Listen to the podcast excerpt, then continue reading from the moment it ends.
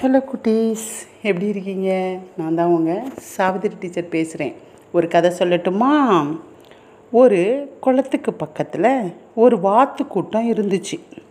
அதில் ஒரு வாத்து நிறையா முட்டைகளை போட்டுட்டு குஞ்சு பொரிக்க காத்துக்கிட்டே இருந்துச்சு.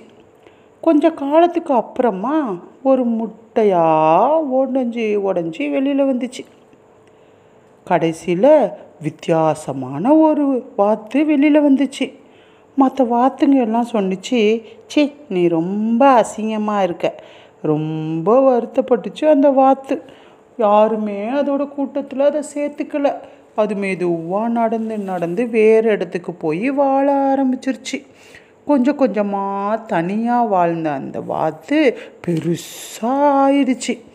ஒரு நாள் நதிக்கரையோரமாக தான் ஏன் இங்கே இவ்வளோ அசிங்கமாக இருக்கோம்? மற்ற வாத்தெல்லாம் நம்மளை பார்க்க மாட்டேங்குது அப்படின்னு ரொம்ப வருத்தப்பட்டுச்சு.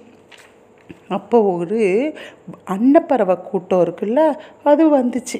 இப்போ வந்துட்டு சொன்னிச்சு பறவையே நீ ஏன் இவ்வளோ சோகமாக இருக்க? ஏன் தனியாகவும் இருக்க?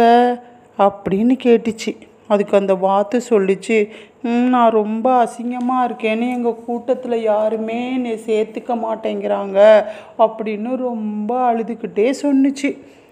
உடனே அன்னப்பறவை ஒன்று சொன்னுச்சு கொஞ்சம் வந்து உன்னோட முகத்தை இந்த பாரு இந்த தண்ணியில் காட்டுன்னு சொல்லுச்சு. உடனே வாத்து என்ன பண்ணுச்சு தண்ணியில் எட்டி பார்த்துச்சு.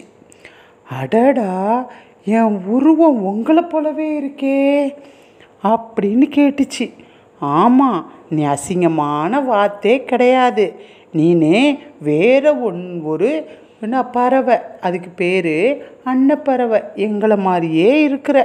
அதனால நீ ரொம்ப அழகான பறவை. இதை தெரிஞ்சுக்காம இத்தனை நாளாக ரொம்ப வருத்தப்பட்டுட்டியே. எப்படியோ தெரியாமல் எங்களுடைய முட்டை ஒன்று வாத்து முட்டையோட கலந்துருச்சு. அதனால் அங்கே நீனு பிறந்து வளர்ந்த. இனிமேல் கவலைப்படாத நீ எங்கள் கூடவே சேர்ந்து இருக்கலாம் அப்படின்னு சொன்னிச்சு. அது கேட்டோன்னு அன்னப்பறவைக்கு ரொம்ப சந்தோஷமாயிருச்சு.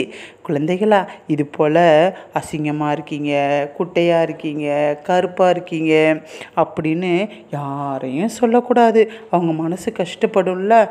கடவுள் நம்மளையெல்லாம் படைக்கும் போது ரசித்து ரசித்து படைச்சாராம். அப்படி படைக்கும் போது அவரோட படைப்பில் நம்ம குறை சொல்லலாமா? அவரோ பார்வைக்கு நம்மெல்லாம் ரொம்ப அழகானவங்க. அதனால் நம்ம இனிமேல் கடவுள் படைச்ச படைப்புகள் எதையுமே அற்பமாக எண்ணக்கூடாது.